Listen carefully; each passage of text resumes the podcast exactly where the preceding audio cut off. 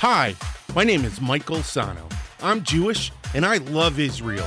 So if you love Israel, if you love being Jewish, or if you have an unwavering connection to the land of Israel, then you're in the right place. Welcome to the 12 Cities in Israel podcast.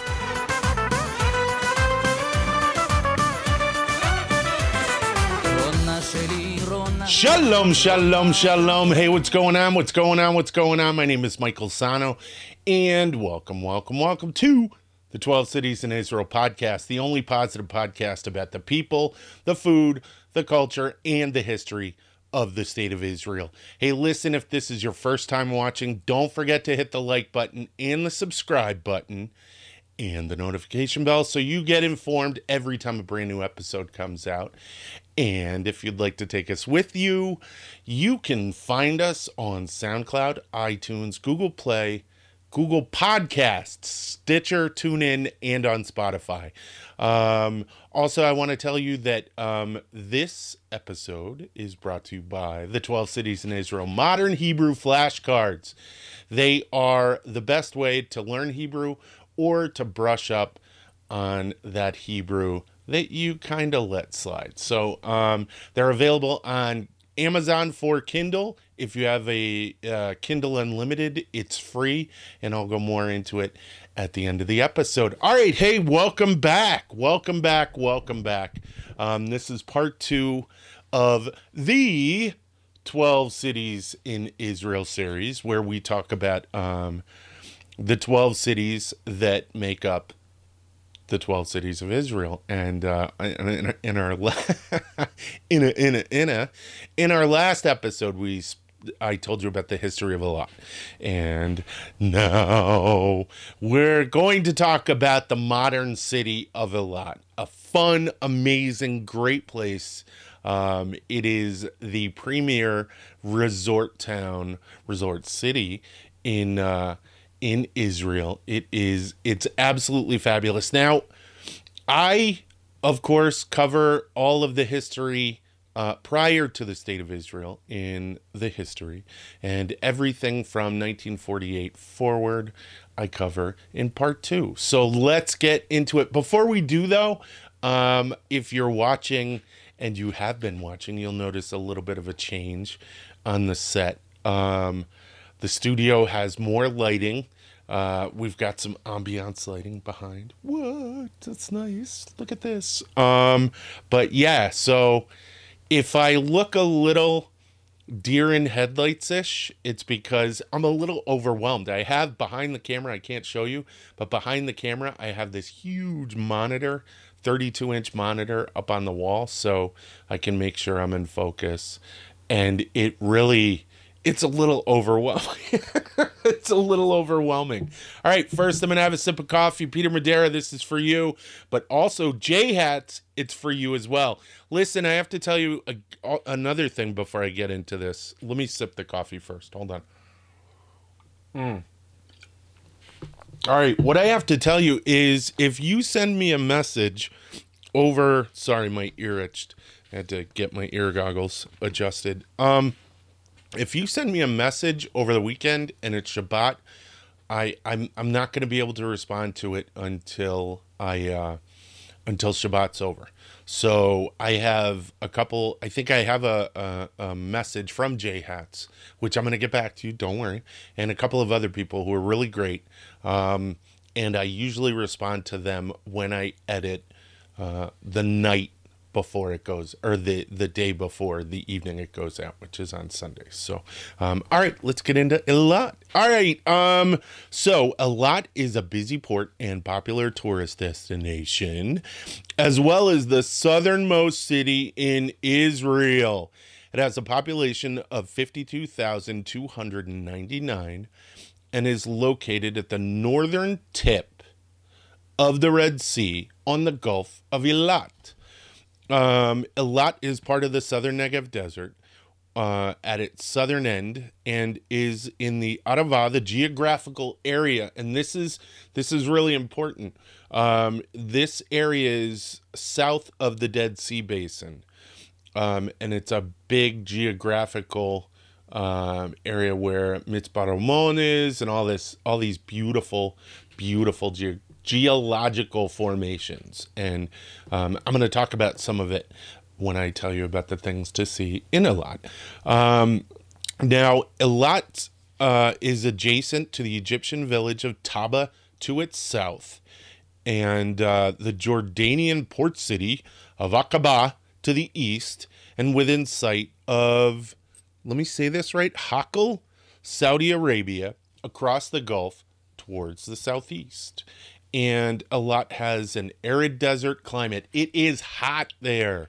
Um, it's I think it's one of the it's the hottest city in uh, in Israel um, with low humidity, and its temperatures exceed 104 degrees Fahrenheit. That's 40 degrees Celsius. That is boiling in the summer, and 70 degrees Fahrenheit in winter. So they have mild winters um, by our standards in the U.S. Um, while water temperatures range between 68 and 79 degrees, which is 20 uh, to 26 degrees Celsius year round. So you could swim year round. Um, also, lot averages 360 sunny days a year. So there's no sad going on there. They have no seasonal affect disorder. I'm sure they have some, but nothing like what you have in the northeast of the US and in northern Europe. Um, so that is the modern city uh, to let you know what Eilat is now um, in a snippet. Now we're going to tell you how it got to be a city, which is one of my favorite stories. Um, so on May 15th, 1948, at the end of the British Palestine Mandate, uh, nothing stood in modern Elat but an abandoned frontier outpost called Um Rashrash. And in early 1949, the Israeli army advanced over 150 miles, 240 kilometers, from rear bases located at Beersheba, what? Across the Negev, they traveled, um, which at that time had no road leading south. So they were just compass that direction. Smells like water. Um, and they reached Israel's Red Sea coast at the site of Eilat on March 10th, 1949.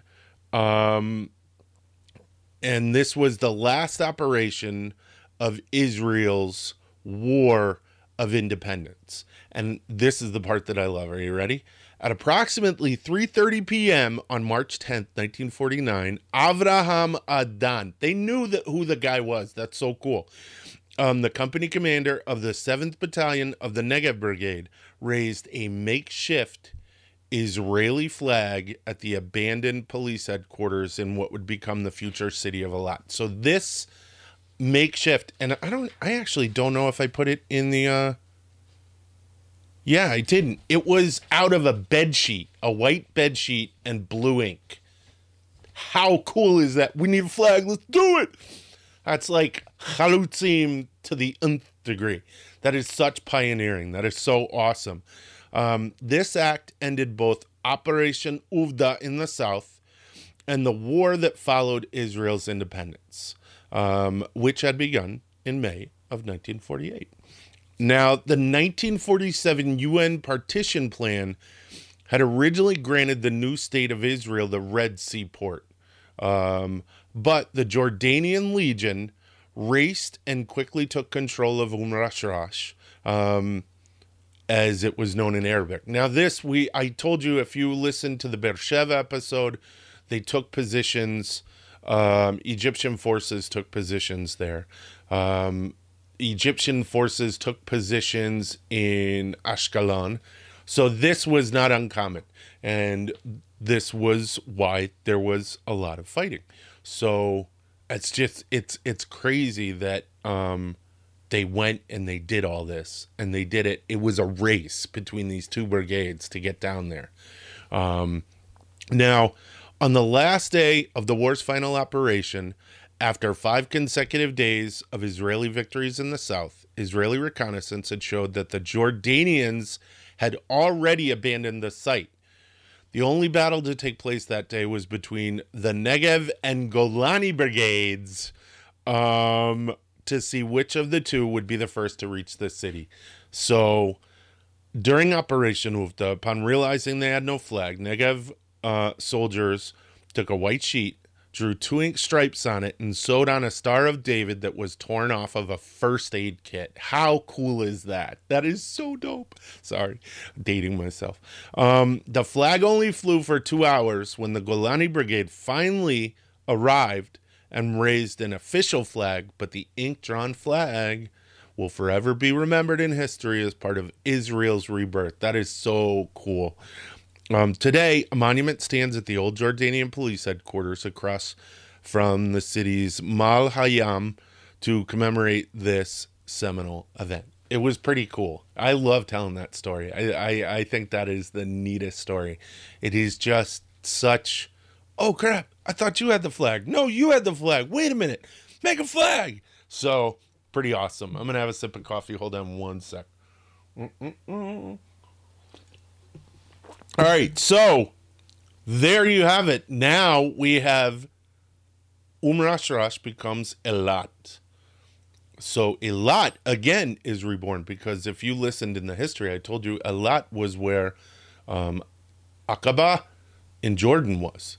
So now Elat has moved to the west, where um, where the police station Umm Rashrash was. So, over the following years, Elat saw new growth, and in 1949, Elat Airport was built, and individual ships began arriving in the 1950s. But as there was no dedicated port facility, um, they unloaded their goods offshore. And in the early 1950s, Elat was a small and remote town populated largely by port workers, soldiers, and former prisoners. Uh, but the town's development accelerated quickly in 1955 when it had a population of approximately 500. It's hard to think of 500 people being like a population boom, but you know when you're struggling to populate this this country and rebuild the Jewish the Jewish nation, it's it's just it's 500 is we got 500. That's awesome. Also, in light of the Holocaust and all the losses that we suffered in the Shoah, I mean, it's like 500 is a godsend. So that year, the Timna copper mine near the Timna Valley and the port of Eilat were opened, and a concerted effort by the Israeli government to populate Eilat began, starting, oh, I love this, with Jewish immigrant families from Morocco being settled to the area. Morocco, what's up? Uh, yes, Sephardim all the way, bro. That's how I feel. That's how I feel. Um, can you tell how I feel?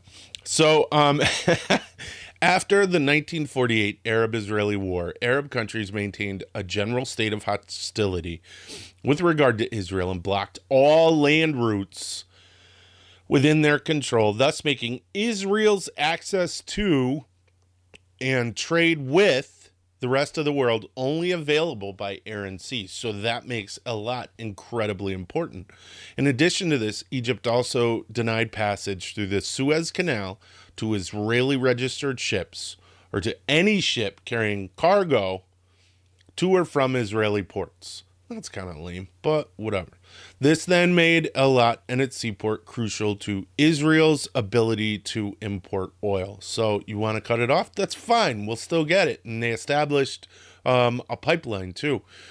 Um, without access to a port on the Red Sea, Israel would have been unable to develop its diplomatic, cultural, and trade ties beyond the Mediterranean basin because we have that beautiful shore and Europe. This wasn't always made possible by their neighbors, though, because in 1956 and again in 1967, Egypt's closure of the Straits of Tiran to Israeli shipping effectively blocked the port of Elat. So, way to go, Nasser, who was a jerk, but whatever.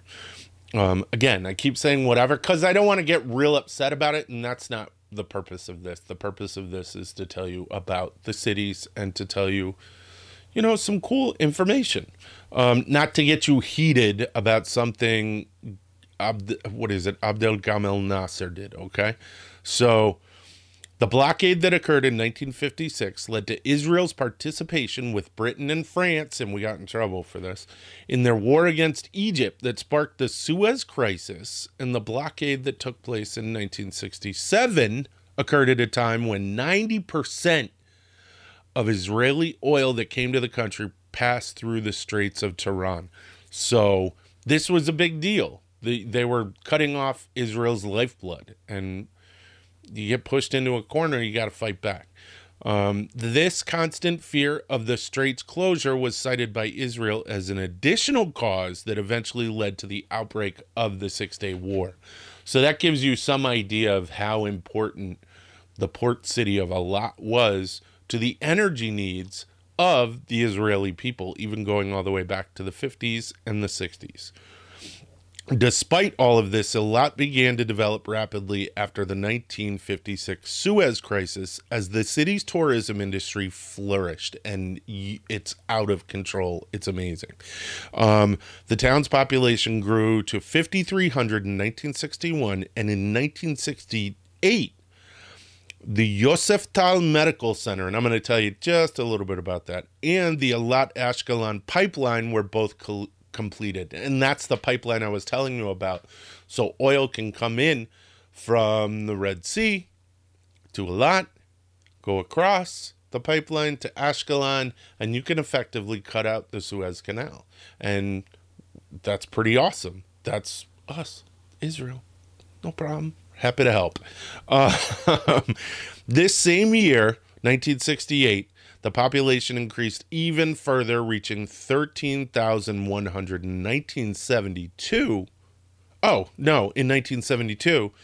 And that it was 13,100. And in 18, and it grew to 18,900 in 1983. Numbers, numbers, numbers. So Eilat was booming. The industry, the tourism industry was booming. Energy jobs were bringing uh, res- new residents to Eilat. There was a lot of stuff going on in Eilat, an airport, all of that. Now, following peace treaties signed with Egypt in 1979 and Jordan in 1994, Eilat's borders between these two neighbors were finally open. So that's cool. So peace treaties, everyone gets starts getting along. Come visit. Um, I know that there are people who travel what do they do? You drive down to Eilat and then you drive over. They'll visit Petra and they'll use that Jordanian border crossing. Um, I also know people who have gone into the Sinai um, from the border crossing down by Eilat. Now, one of the things about Eilat, since it does border these two countries, and since you do have some disparate elements within these two countries, not all of them, but some of them, who wish to harm Israel, Israel, uh, Eilat has its very own unique defense mechanism, and I'm going to tell you about it. I this isn't something I'd normally put in, but it's so cool, and with my military background, it it's just like it, it's cool to me. It makes me giggle. Whatever. Um, now there is a thing called Lotar Eilat. And Elat is specifically defended by its own special forces unit called Lotar Elat, And it is a reservist special forces unit of the IDF trained in counterterrorism and hostage rescue. Wow. It has taken part in many counter-terrorist missions in the Elat area and the region since its formation in 1974. The Lotar unit is composed solely of reservists citizens who must be Eilat residents between the ages of 20 and 60. Whoa! So they use everyone um, who are on call in case of a terrorist attack on the city is one of only three units in the IDF authorized to free hostages on its own command. Wow. That's just so sorry. It's badass. It's pretty cool. If you're from Eilat, and you know you could be one of you could go to Eilat and talk to a guy and be like oh that guy who is that guy? And then find out later well you wouldn't find out but he's in Lotar Eilat in this counter terrorist unit. That's just cool. I don't know. It's kind of cool. Anyways, moving on. Um, also in Eilat is I told you about the Yosef Tal uh, Medical Center, and it was established in 1968 in Israel's, uh, and it is Israel's southernmost hospital, and the only hospital covering the southern Negev, and it has 65 beds, and the hospital is Israel's smallest. Um, special services are geared to the Red Sea region. Uh, some of the special services are a hyperbaric chamber to treat victims of diving accidents, and we'll go into diving in a little while, and kidney dialysis facilities open to vacationing tourists. How cool is that? So, we found out in the Herzliya episode about the Herzliya Medical Center and medical tourism. But think about it you've got this big tourist resort um, in Eilat have people come and have you know tourist uh, medical tourism in a place for tourists. So that's pretty it's pretty brilliant. Hold on i'm gonna have one more sip of coffee and then we're gonna go into the attractions at a, in Eilat and you're gonna be just salivating with wanting to have fun. So hold on just one sec. Mm-mm-mm. Yeah, I mean, all the stuff you can do in Eilat. This is like the Florida, whatever. Because I know someone's going, Florida, don't call Florida. Florida stinks. No, Florida's awesome. Um, but it is, it is. It's it's the Orlando, Miami, all of it. Um, so here we go. First, the underwater observatory marine park. Now, this underwater observatory is one of Eilat's most popular points of interest for anyone wishing to view the incredible array of color below the Red Sea surface. From the Tower Observatory, almost 300 feet offshore, you take the stairs down almost 20 feet below the surface to witness the abundant underwater, underwater life of the Red Sea. Um, while on the shore, there are also there's also an excellent aquarium with hundreds of Red Sea fish, turtles, and sharks. What? If you are feeling a little more adventurous, you can also take a glass bottom boat trip to see the shoals and reefs, reefs off the coast of Eilat. Really kind of cool. Uh, what else is there to do, you ask? Well, funny, you should ask. You could go to Dolphin Reef. Um, and it's for those who want to snorkel with dolphins. Um, this private bay runs a variety of tours and trips where you are able to interact with a group of bottlenose dolphins. How cool is that? Um, that live in the water just offshore. There is snorkeling. There are snorkeling and swimming trips, and if you don't wish to go into the sea, there are a number of observation docks on the shore where you can watch the dolphins from dry land. That is awesome. So I was in the Navy. I was in the military for 10 years. So I was in the Navy for six and the Army for four. And dolphins would swim off the bow of the ship. So dolphins are awesome. They're good luck. They're great. They're beautiful, magnificent creatures. So go to Dolphin Reef and check it out. Um, now, I'm going to flip it on you a little bit with this next place, which is called, yes, Ice Space. So the craziest tourist attraction in Eilat is Ice Space, which throws you out of the blistering Eilat temperatures and into the freezing world of the Arctic. Inside, the temperature plummets to a steady 19 degrees Fahrenheit. Cold. Um, as you walk between the various ice sculptures on display. This is the perfect remedy for anyone who feels the need to complain about the heat of Eilat. Totally, whoever came up with that was brilliant. Um, because, uh, I, and I know that meeting probably went like this We're going to bring ice to Eilat." What? And then they built it, and people went in, flocked in, and were like, You're brilliant. I can't believe I didn't come up with this a lot sooner. It is. It's so smooth. Um, all right, what's next? Coral Beach Reserve. The premier diving and snorkeling site in Eilat, can be found at the protected Coral Beach Reserve. And these offshore waters are home to a vibrantly colorful world of coral and fish. It's beautiful, it's amazing. Um, Even inexperienced divers will be well cared for with Eilat's large number of dive tour outfits that directly cater to first time divers. Um, if diving isn't your thing, the reefs right off the shore are shallow enough for you to enjoy the fish life and coral just by snorkeling, and masks and goggles can be rented right on the beach. That is so awesome. That is that is so I mean this place is just geared for you to take advantage of uh, of everything that it has to offer. Um also uh there is oh, I want to go to this one.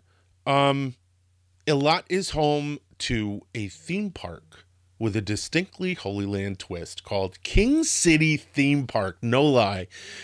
Inside the park, uh, the rides take on a historic theme centered around a Middle Eastern style castle with ancient King Solomon, what playing a starring role in the park's biggest ride. Um, this park is good for a family day out, and it's a good way to take a break from the sun and the sand. Um, also, in Eilat, if you don't want to go to the beach, is the botanical gardens. And on the hill above Eilat, this botanical garden is a shady spot of lush tropical trees and plants. It is an ex- excellent escape from the scorching Eilat sun, and the greenery makes an interesting juxtaposition. You like that? Look at that literary excellence uh, with, with the bareness of the surrounding desert. It is a great place for an early evening stroll when the worst of the heat for the day has dissipated. And it's a good place to let uh, the kids explore if you are traveling with children. Now, that is all the stuff basically in Eilat proper. There's a ton more. Don't get me wrong. I haven't even gone through the restaurants. Um, but um, hold on. Whoa. No, that's not. I forgot one more thing and that is the most important thing the beaches.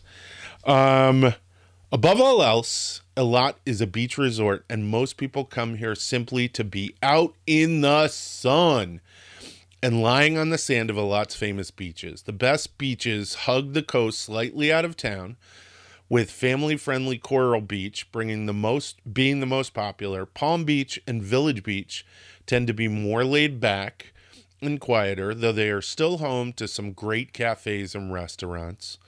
On all of the beaches, there are lounge chairs and sunshades for rent and all the facilities you could want for a gorgeous day of sunbathing and swimming. And that is all the stuff directly in Eilat. But wait, there's more because there's stuff around Eilat. And I would be remiss not to tell you about that. Um, one of them is the Birdwatching Center, and Eilat is directly at the center of the bird migration routes between Africa and Europe, thus making the Eilat area the ideal place for bird watching.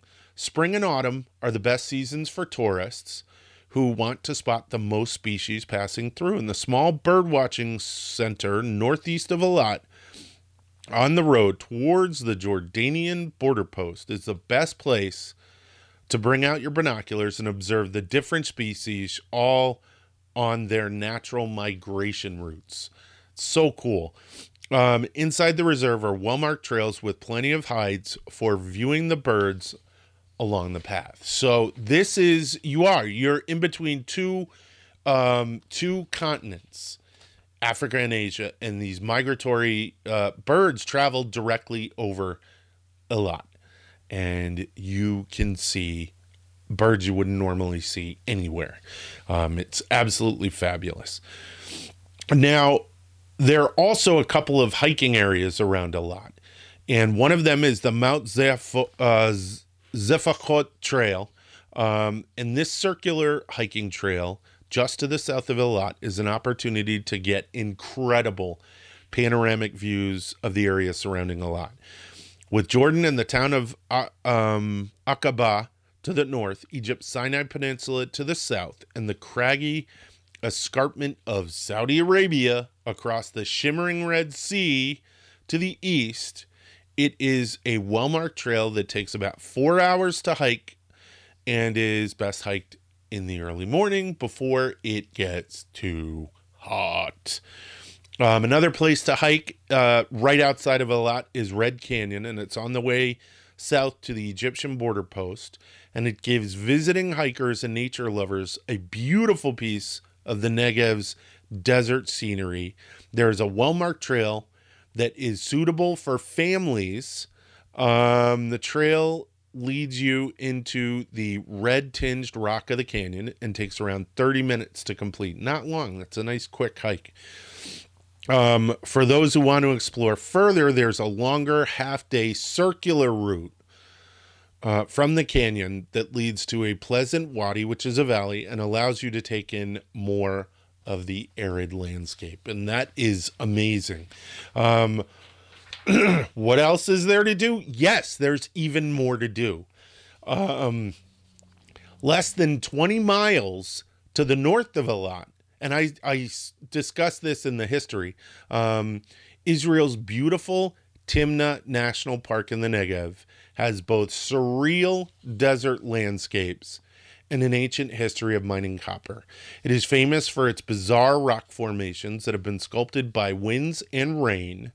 The most well known of these is called Solomon's Pillars because Solomon's mines were there, his copper mines were there. Um, which is an over 160 foot high wall of sandstone rock carved into pillar shapes by erosion. A flight of steps lead up the cliff face, cliff face to a relief depicting. Are you ready for this? None other than the Pharaoh Ramses III making an offering to the goddess Hathor. Whoa, you are like touching history. That is wow. And you can just go there and you can see it. Um, excavations in the area that date back to 1959 have revealed that the copper has been systematically mined here since as early as 3000 BCE, with both the Egyptians and the Israelites working the mines at different times. And opposite Solomon's Pillars is the Hill of the Slaves, which is an excavated camp that housed miners from the 14th and 12th century BCE.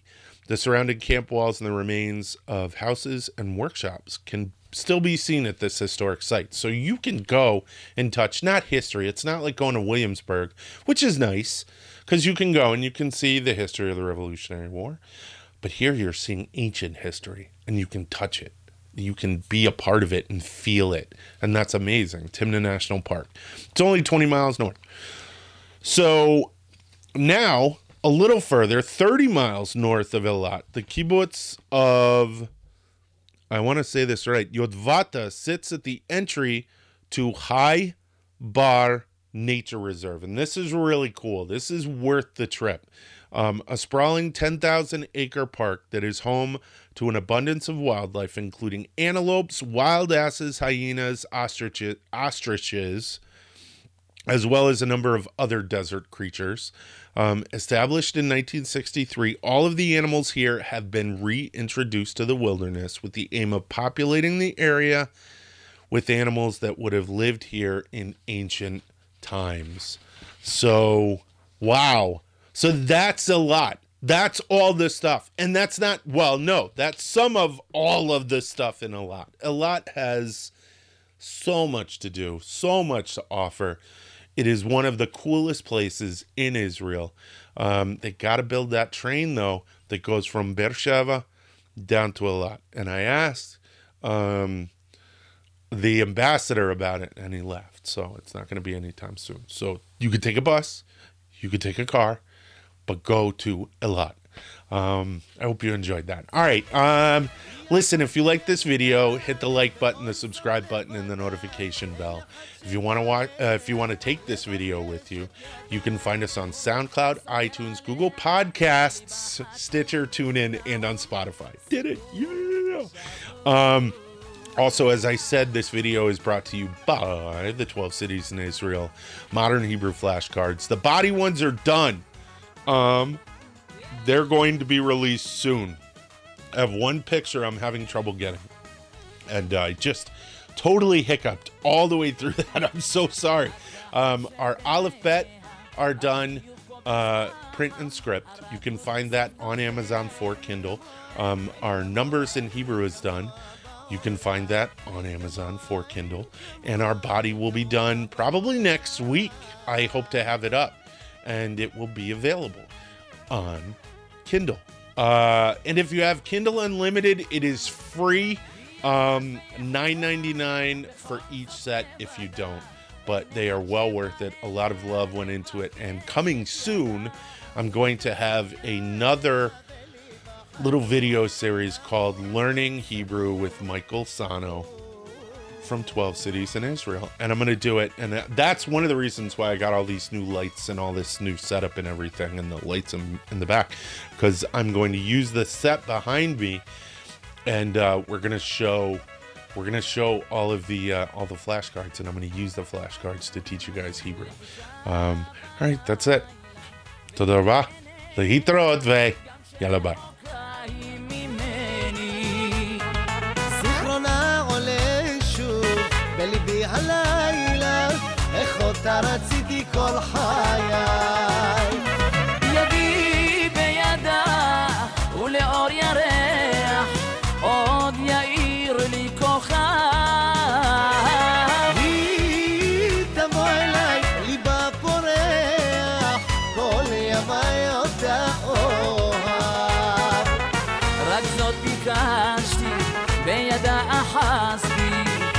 כמו חלום שלא נגמר. זאת שאלתי, שליבי נתתי, הושעתי לפרח הנשאר. רק זאת שאלתי, שליבי נתתי, הושעתי לפרח הנשאר.